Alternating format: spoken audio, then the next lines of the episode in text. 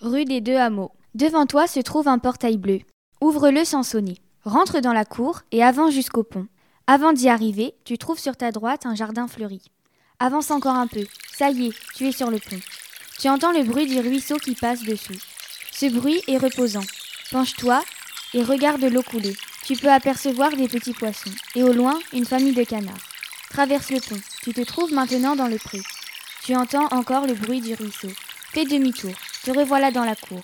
Emprunte les escaliers, puis rends-toi dans la maison.